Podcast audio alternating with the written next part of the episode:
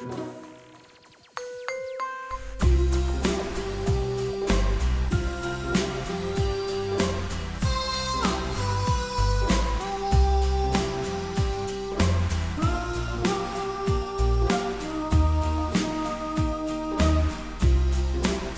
Dave. Ah, hello, Ollie. You're looking very nice. Ooh, golly. Is that a new? Is that a new parting in your hair? No, I'm just pleased that, that doesn't even work. uh, hello, welcome to Sustainababble 43. How the devil are you? Oh well, I'm good. Uh, I am feeling particularly amorous. I am uh, in the mood for love.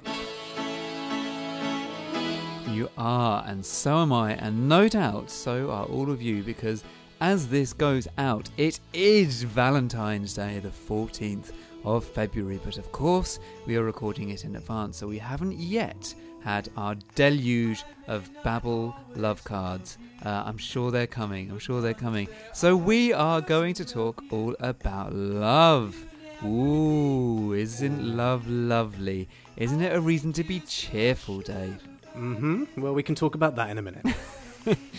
We will be talking about the cheer of love. We will be talking about some things that people like to do um, with love, including, um, well, Hoover related things.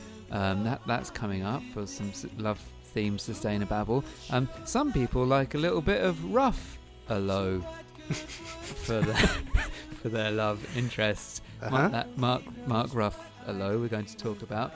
And but for some people, the, the outlook of for love is, is not great, and so we're going to talk about BP's um, annual energy outlook.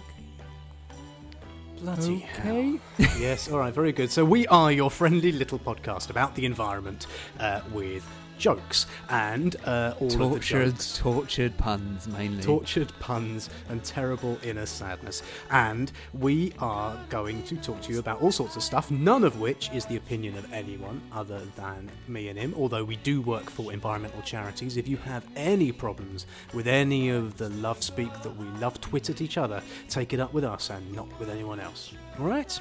okay, Dave, hit me with your love muscle.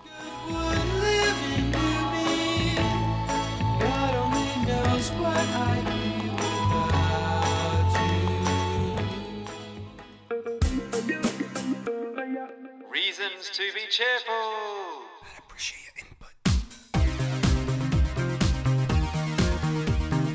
So we're starting straight away with the biggest reason to be cheerful of all. The whole world, mainly Clinton cards, but the whole world is going to Uh, get bloody card factory. very. Oh yeah. Oh, we'll come on to them. Is going to get very very excited because um, only today. This is the only day of the year where you're allowed to love somebody. Isn't that right, Dave? That's right, yes. 14th of February. That is the time when everyone sits around, and because they love someone very much, they buy them stuff that card companies tell them to buy. They take them out for meals that restaurants tell them that they should be taken out for meals for, and they generally surround them with an orgy of total, total tat. And they sit there in their nice little couples, looking at each other, talking about things, because that's what you're supposed to do, isn't it, on Valentine's Day? You're supposed to sit and talk to people and have nice conversation. And then you go home at the end of the night and you have sex. and it's better than normal sex because it's Valentine's Day sex. Brilliant. Well, I hope you all have a lovely time. Oh, what a time to be alive.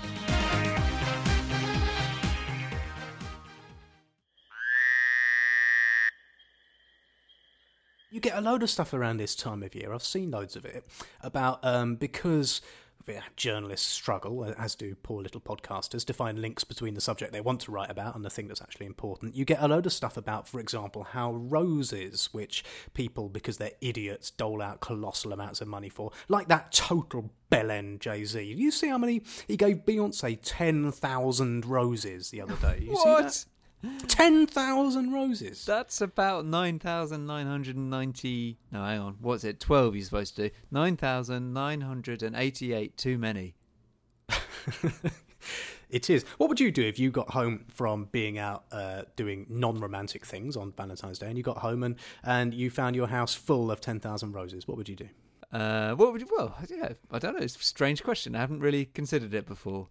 Okay. I think I'd get quite freaked out. I think Well, that's you, what I'd do. that's the point. I think going out with Jay Z would freak you out anyway, given that he also bought Beyonce a bloody island not that long ago as well. um, Oh God. anyway, the point of the roses Do you get thing. the feeling he's trying a bit hard? Yes, I think you're compensating a little bit, don't Yeah. you? You Yeah. just like just cook me a nice meal, you know. Just surprise me. Yeah, yeah, I'm out at Brooklyn. Now I'm down in Tribeca, right next to the Narrow. But I'll be hood fast. So the point of the roses thing was that this piece has come out with Australian rose growers because a lot of the roses that we have in the UK come from Australia because it's bloody February and of course we don't grow roses yet in February although my parents' daffodils are out that's a whole separate matter um, they're getting uh, more expensive the reason being that they're blooming later in the year you're actually getting more roses per year but that's a problem because it's knackering your rose bushes basically Why is it knackering the rose bushes? Why is it knackering Uh. the rose bushes? Sorry, awkward question. Yeah, but flowers are a funny thing, aren't they? I mean, I, I am I'm, I'm aware of um, kind of ethical flower shops. In fact, I sent some to my mum the other day because she had uh, a poorly foot. Um, but in general, most of the flowers which are bought and shipped around are a colossal kind of eco crime, really, aren't they? They all get shipped in from somewhere else in the in the world. They're all a lot of them are grown in hot houses and greenhouses, and um, goodness knows if there's any actual sort of real fair trade stuff going on when they are grown grown on the rest of the rest of the world. And it's Yeah. just you know. We can we can grow loads of interesting things in this country. You don't have to give somebody flowers throughout the throughout the year. And like you say, it's a bit odd that we choose to do it in February when you can get some beautiful English flowers um, anytime later in the year. So yeah, stop it, stop it. Or maybe just take the approach that um, we talked about when we were talking about Christmas, and someone suggested to me you could just print out some flowers and stick them on the wall, and therefore it would save space as well, and they wouldn't go off and die and like get all smelly and need watering. So win-win. Where's that bloody? Where are they? Flowers.org.uk. They ought to know. Flowers.org.uk. They'll know about stuff. Oh, I had a look at their website. this Right, is great. This, is, great. really this is, good. This is great for two reasons, right? So, firstly, what they have is they admit that they they import a lot of flowers from all over the world because you know we don't grow them. So you can get like chrysanthemums from the Canaries and carnations come in from Chile and Ecuadorian roses and all that sort of stuff. So stuff comes from all over the world, right? And there's a great big list of it. Fair enough, right? But this sentence that you're about to hear tells you everything that is wrong with Valentine's Day and everything that's wrong with the entire planet. Despite our open green fields and beautiful woodlands, the UK simply does not have enough space to grow all the varieties of flowers required all year round. Hmm. Required, eh? Required. Now that's a, Required. required is an interesting word. There's a word required. Need. Required and need. Those are words that come up really quite a lot when you're talking Babel, right? We don't need bloody Kenyan carnations. We need bread. That's what we need. we need a chair to sit on. Yeah. We need what else do we need? The odd item of clothing, yeah, beer. pants, beer, and kittens. We need those I think things. that's it. Yeah. We don't need orchids from Thailand or spray carnations from No, Turkey. Dave. No, Dave. We need flowers all year round. We need a variety of flowers all year round. So what are we supposed to do? Because what, What other happen- options do we have other than to import them? It's total babble, isn't it? And it's, it's it's everything that's wrong with the way that basically our economy thinks about the planet. It's Yeah. basically, look, I would love, I would love, hey, hey, we are responsible. We would love to get these things from the UK, but we need them. So we have to ship them from the other side of the world pointlessly to give to people who probably don't love you anymore anyway, so that they can go along with the silly ritual invented by a card company who are then selling cards that people don't really want to give to people anyway. Um, and the whole thing is just a great big never ending cycle of guilt and artifice. There's no need involved in that, mate. What about the other side of love? What about the human interaction? What about Oh, the need to, you know, see people? And life is short, Dave, isn't it? If there's one thing that the Babble has taught us, it's that we really mustn't waste time. And um, one of those arguments is, well, what if what if there's somebody I love who lives on the other side of the planet, or you know, my family who live on the other side of the planet? Should I forego going to see them um, because we know that flying in an aeroplane is bad for climate? You're talking about love miles. I am you? talking about love miles. I Yeah, think that's a term coined by our friend, friend of the Babble, George Monbiot, um, Hmm. who obviously writes a lot of very eloquently expressed articles um, about kind. Well, you know, you know the stuff about the the planet and people's behaviour. And he was, I think, has argued that actually it is, you know, people's well-being is is an important part of fixing all of our planet's problems. And if you have got people that you love and you want to spend time with, then um, it's worth it. And it's better to have a happy, fulfilled climate campaigner uh, who sees their friends and relatives uh, every now and then, rather than a righteous climate campa- campaigner who can't remember what their mother looks like. Well, that's the thing, isn't it? I have this argument in the pub all the time, and actually, in my life in the past, I've been responsible for a fair few of these here. Love miles, right? What? I- yes, I know. And You've taken flights. Yes, I have. Yes, I got on an aeroplane. Yeah. Whilst on there, I burned car tyres for no reason, and I set fire to the sick bags because that I'm just totally, totally for those two hours. I don't care about the planet. You Um, ordered I the foie gras and then just threw it away. Threw it away. That's right. Yeah. Um, I kind of see the point, and I, there are friends of mine, friends of ours, who are who are very deep green environmentalisty type, environmentalisty type people who agonise about this and never fly anywhere and only ever go on holiday to places very close to the UK. And if their friends go to the other side of the world, they don't ever go and see them. I just think. I understand the anguish and all that, but have you any idea how many big, fat businessmen fly all across the other side of the world to like be seen, to keep up appearances, to go and meet with someone who, you know, just wants to see them and then flies all the way back? I know someone who's flying all the way to New Zealand for two days in a wee bit of time for a meeting is coming all the way back again. Like, get rid of all of that stuff. Get rid of totally pointless and unnecessary cultural artifact stuff where actually you could quite easily do that on video conferencing. Um, get rid of that. Then, when we've got rid of all of that, let's tot up, see how we're doing in the whole ruining the planet for no reason stakes. And then, if you need to make people to stay at home and not see the people they love ever again, and you have to make people sad, well, let's do it in that order. Yeah. Yeah, I think that's I think that's a very uh, very good point, very well expressed. It reminds me of our friend uh, Leo Murray, who was talking on the podcast, the Weekly Economics podcast that we went on um, about nice work, Ol. Plug plug the podcast that has many more listeners than we do. Well, look, I'm a uh, movement generous. That's what I am, Dave. Movement Yeah, I know you generous. are. Yeah, anyway. um, anyway, so on that uh, excellent podcast, just not quite as excellent as this one, uh, Leo went on there and talked about the frequent flyer levy or frequent flyer tax, which is talking about precisely what you just said. The idea that everyone should be allowed to take the odd flight now and then. You know, why why not? Um, but if you're going to take loads and loads and loads, then you have to pay an ever increasing amount of tax. The polluter pays. People who do the most polluting pay the most. But otherwise, you should get a tax free flight a year. And you know, I think that's I think that's the right approach. I I'm done with feeling really really guilty about my frankly quite modest flying habits. Not as modest as some, particularly people who are in much less financial health than I am, uh, but still in the scheme of like you say, your big pinstriped fat cat businessman wafting over the Atlantic as if it doesn't even matter. Then I think I'm doing all right. Do you think we, as climatey, environmentally, hippie, hair shirty, bunny bothering people, uh, could could do with just being a bit more loving? Do you think there's a problem with the environment movement that we're very Wow. good at going, oh God, you're all bastards! Oh, for goodness sake! Oh, there's Babel over there, and this guy's in Inhofe. Do you think we might get a bit further if we just put our arms around people and said, look, what you've just done there is massively stupid, but I love you. Oh wow. Uh, crikey. Seeing as it's to think about Valentine's Day, seeing as it's Valentine's Day, come on. All right, you know what? I'm going to say something that's going to flabbergast and surprise you, right? So brace yourself.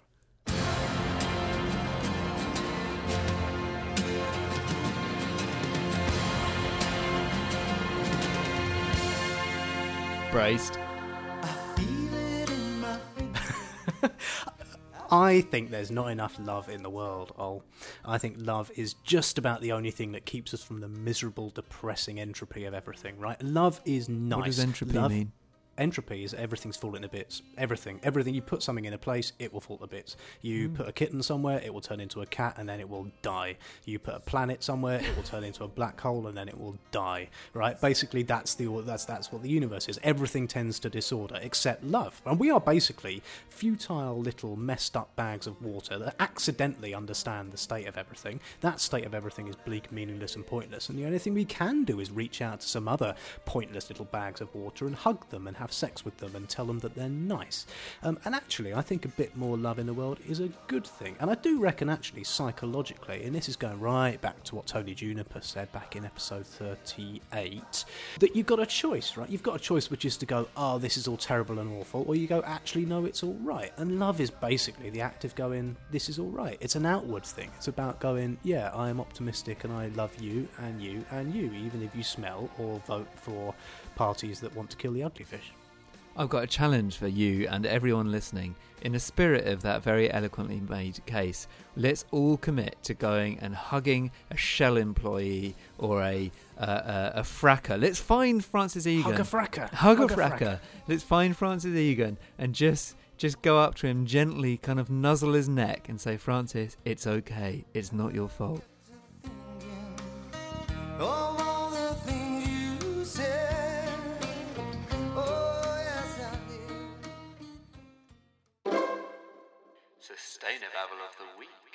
So, Sustainababble of the Week. This is the section where we have a little look around all that Google has to offer and go, hmm, that's fishy. And it's usually fishy because somebody is claiming that everything's all green and good and it isn't. So, this week we cast our eyes to a foreign land. Where are we looking, Dave? We are going to India.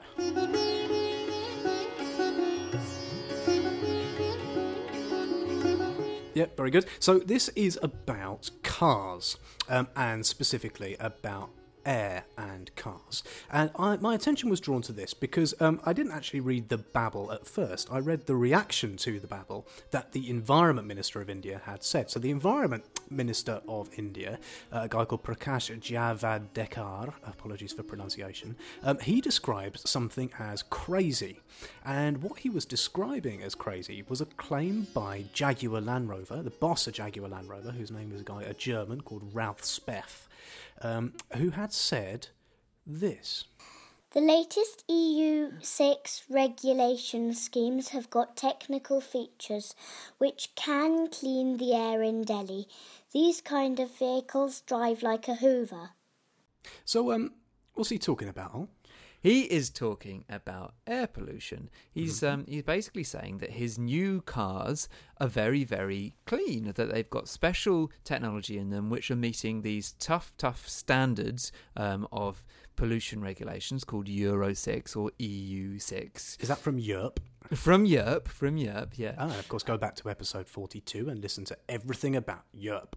Do do uh, yeah and he's saying that these cars um, because they're fitted with special technology to meet these stringent standards are in effect going to be producing stuff out of their exhaust cleaner than the air in which they're driving around because Delhi is like a lot of big cities but particularly in Delhi is very very very polluted Yeah, now that that I can vouch for. I've been there. It is extraordinary. Really I'd forgotten you'd been there what was it do you sort of taste it chew it see it and feel it in your eyes It is the sort of so. Um, as you know, I like to bang on about stinky air in general, and since coming back to stinky London, I've been overwhelmed by the stinkiness of London's air. But it is nothing compared to Delhi, where it's you can taste it and you absolutely you feel it. You could. It's almost like you can. You want to get out a knife and swish it around in front of you and see the air part. It's just totally horrible. It really is horrible. Ugh, yeah. Well, um, going back to this this babble, what he's saying is because the air outside is dirtier than the air coming out of my uh, exhaust, I'm basically functioning as a Hoover. That the car is somehow cleaning up the air.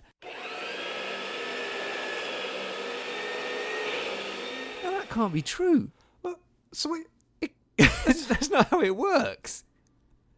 Because I mean, I d- is it Can, no, that's not right. It's not it? right because what's going on in the car is a combustion engine is burning some fossil fuels which emit toxins, and it might be emitting slightly fewer of these toxins, like nitrogen dioxide and um, other things. Uh, but but it's still emitting them where it wasn't emitting anything when it was turned off. Just because some of the really really filthy and in any way in some ways more toxic air is also swilling around where the driver and the passengers are, doesn't make it somehow being cleaned. It's it's not it's not a Hoover, is it? It's not. A, it's not a Hoover unless Hoovers don't work like I think they work. So I don't think that it works that the car takes in stinky air from Delhi, spits out slightly cleaner air in its bottom, but I don't think it then holds on to the stinky air from Delhi. Otherwise, it would just blow up. It'd inflate, and you start getting really, really massive cars like David Byrne's inflatable suit. And I, I don't know that that isn't what they've done, but I don't think it's what they've done.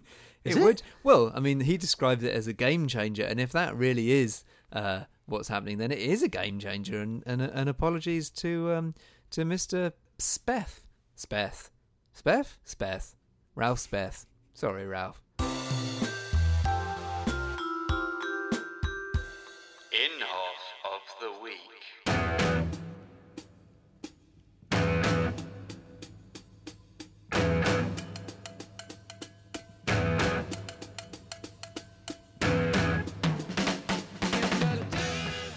So half time. This is the section of the show named after Senator Jim Inhofe, who is an American man, and he is also no, a bellend. it's all right. We called will.i.am a bell.end, didn't we? Oh before? yeah, So- we did. Yeah, so uh, that's probably all right because because he is a bell.end. I feel like that's unfair on Bell.end. We should reserve Bellend for Bell.end, uh, and Inhofe should be something far worse. He's he's a can't really say that.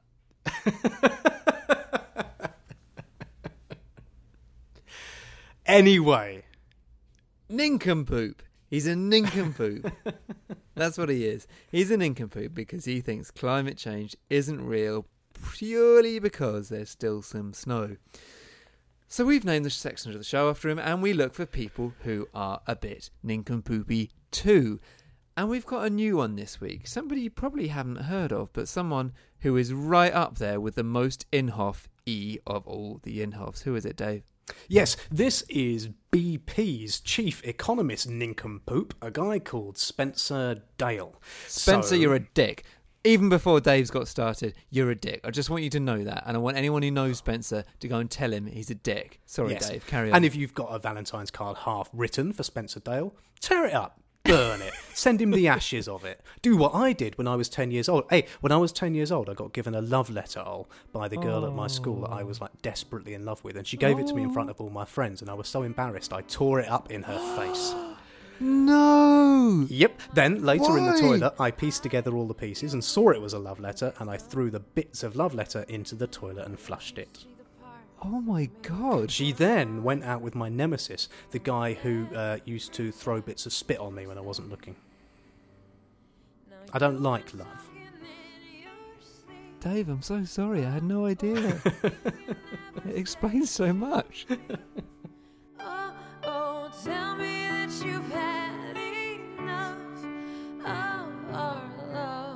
Anyway, so Spencer Dale. So what Spencer Dale has done, so he has been the gob piece for a thing called the BP, which is a big, mahoosive, uh, financially imperiled oil company. Um, the, every year they do a thing called their Energy Outlook, and what they do is they entirely neutrally and with no agenda whatsoever look forward to the next 20 years, and they say, here's what we think the world's going to use in terms of energy. And so they do this big bit of work, and it's launched with a whole load of fanfare. And they say, well, we think GDP will be X, and we think that solar power will be able to do Y, and we think people will still drive cars this much, and we still think that people will have houses that much.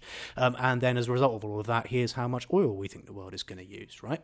And that happened last week. It did happen last week, and as you were saying before we recorded this, the the entire purpose of these outlooks is to go to the shareholders. Everything's fine, everything's bloody brilliant. Just everyone stay calm, and they did that by making some truly heroic assumptions, didn't they? So you know how the oil price is like off the scale low at the moment. I think it is now under $30 a barrel, which is not very much at all. BP says, don't worry, it's going to go back to $100 a barrel.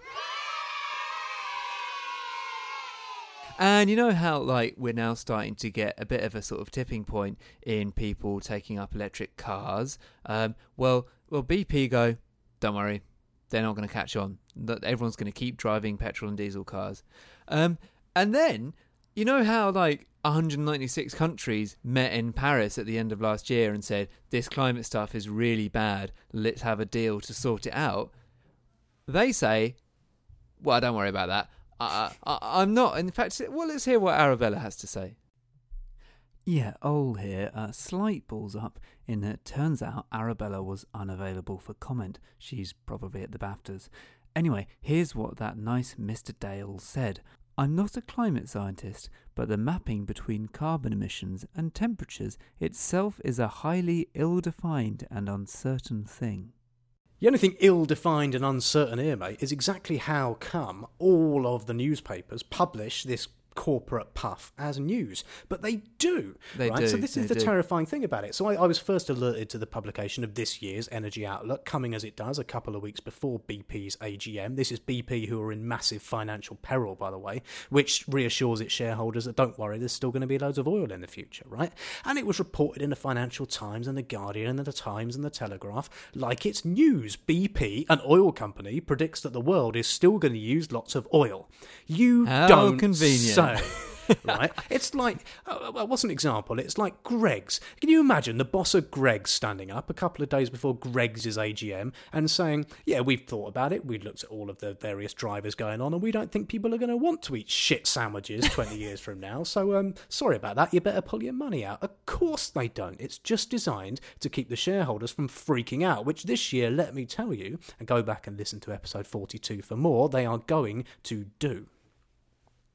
Also, Oh, Um, he's still going. I thought I was. I thought I was going to have a chance to say something there, but no. You you carry on.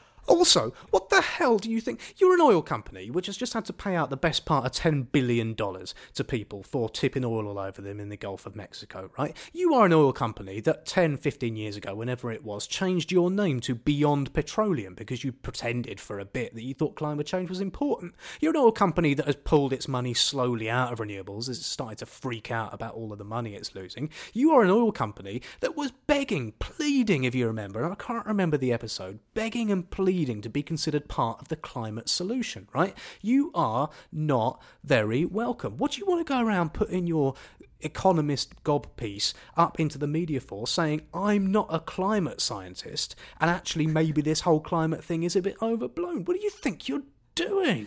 The only way you should ever finish a sentence that begins "I'm not a climate scientist, but" is with well, just just with a full stop. It should be "I'm not a climate scientist, therefore I'm going to shut the hell up." Or I'm not a climate scientist, but this climate scientist over here is a climate scientist, and this is what is happening in climate science. You definitely don't finish it with anything like I'm not a climate scientist, but some climate science is definitely wrong. Let me tell you all, if on the way home from recording this podcast I cycle underneath a bus and get squished, um, and I find myself lying on the operating table waiting for my operation, you know what I don't want to hear? I don't want to hear, I'm not an anaesthetist, but. dot, dot, dot.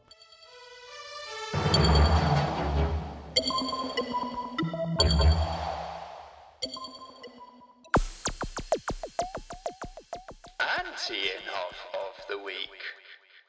So, anti Inhofe of the week. For every nincompoop, there is an equal and opposite anti nincompoop. Someone who has done something wonderful and marvellous and heroic, who has stood up to the forces of Inhofedom and told them to get bent. And who have we got this week? Oh, Well, we have got hero of the hour and one of the most famous actors on the planet at the moment, a chap Mm. called Mark Ruffalo. I went to see his film Spotlight So last weekend, and it was very, very, very, very, very good. And it made me think, oh, I want to be a, an investigative journalist. That looks so fun. And one of the things I was listening to an interview with Mark Ruffalo, and they said, "Did you enjoy playing that part in Spotlight?" When he is like an investigative journalist, um, and he said, "Yeah, because I'm an activist." And last week he was being activisty, wasn't he? And what was he being activisty about? Oh, He was. He was being activisty about fractivisty. He is a fracking activist. And he's come over to the UK to deliver a message to our dear leader, your friend of mine, friend of the Babel, David Cameron. well, point of order. He's come over to the UK to do loads of interviews about that film he's doing. Yes, He's not come over yes. specifically to have to, to chuck a tennis ball at David Cameron, has he? He might have done. He might have done. Well, anyway, coincidentally, while he was here to deliver a message to David Cameron, happily there were some awards to be accepted as well. so that's good, isn't it? Well done him. The reason he's saying, uh, How did he get here then? Pogo stick. That's always your answer, isn't it? Always your answer to someone flying around. Is it a pogo stick? So clever, aren't you? Well, do you think so? We were talking earlier about whether it's all right for big fat businessmen to fly around. Do you think it's all right for big fat film stars to fly around? Why is it all right for him and not Yes. for big fat businessmen? Well, we talked about it in episode 40 uh, with Leo DiCaprio because, you know, if you're going to use your big power and fame and influence for good, then that's fine. Do it. Anyway, uh, and I would just like to point out, listeners, that this is the second take we've had at this section because in the first take, apparently I wasn't direct enough, and Dave has just Dave has just taken his whole narrative all over the place. Get on so, with it. So I'll try and get back to what I was saying.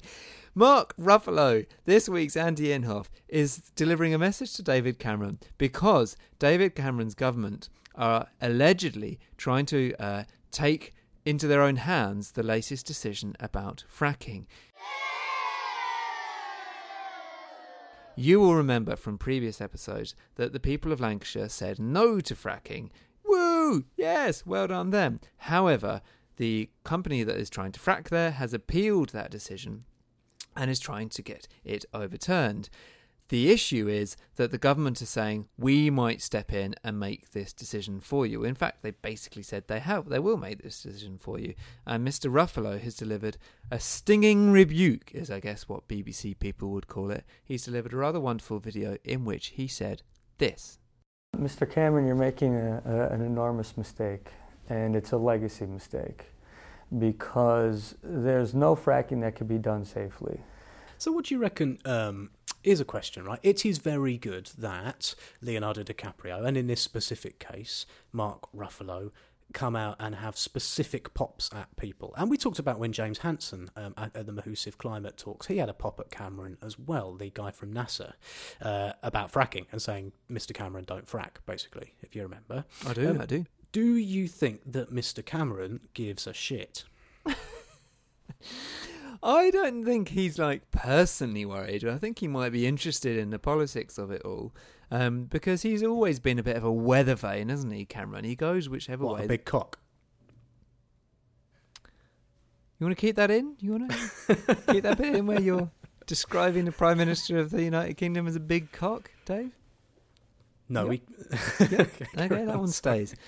Uh, that isn't quite what I meant when I said weather vane. I more meant he points whichever way the wind is blowing, and not, lots of people, both on his side of politics and on and against him, have always sort of levelled that accusation at him.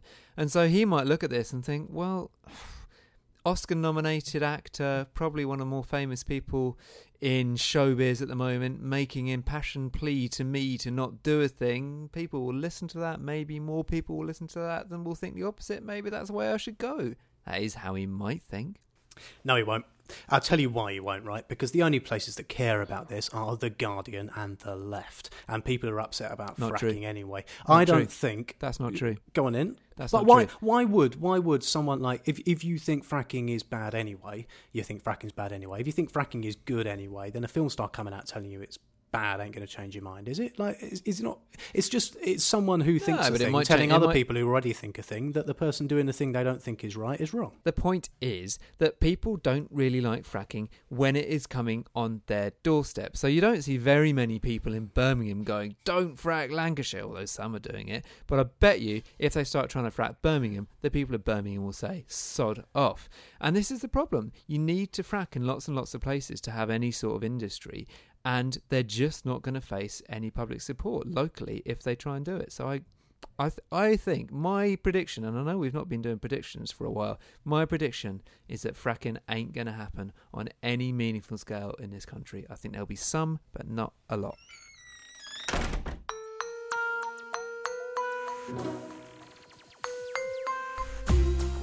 So that is just about it for a lovely, lovely, cuddly Sustainababble. I do hope you've had a nice Valentine's Day. I do hope somebody bought you a box of milk tray and left you a torn up love letter that they flushed down the loo.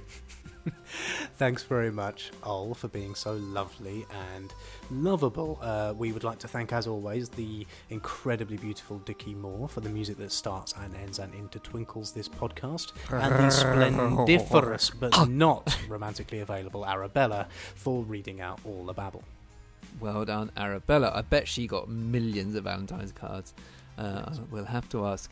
You can send us a note of a love letter if you like. You can drop us a line anywhere you like via the Twitter at the Babblewagon. You can search for us on Facebook. Just search for Sustainababble, or you can send us an email. Hello at sustainababble.fish. Okay, thanks very much, all, and see you next week.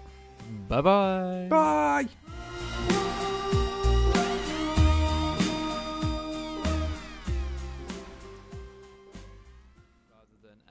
Righteous climate campa- campaigner who can't remember what their mother looks like.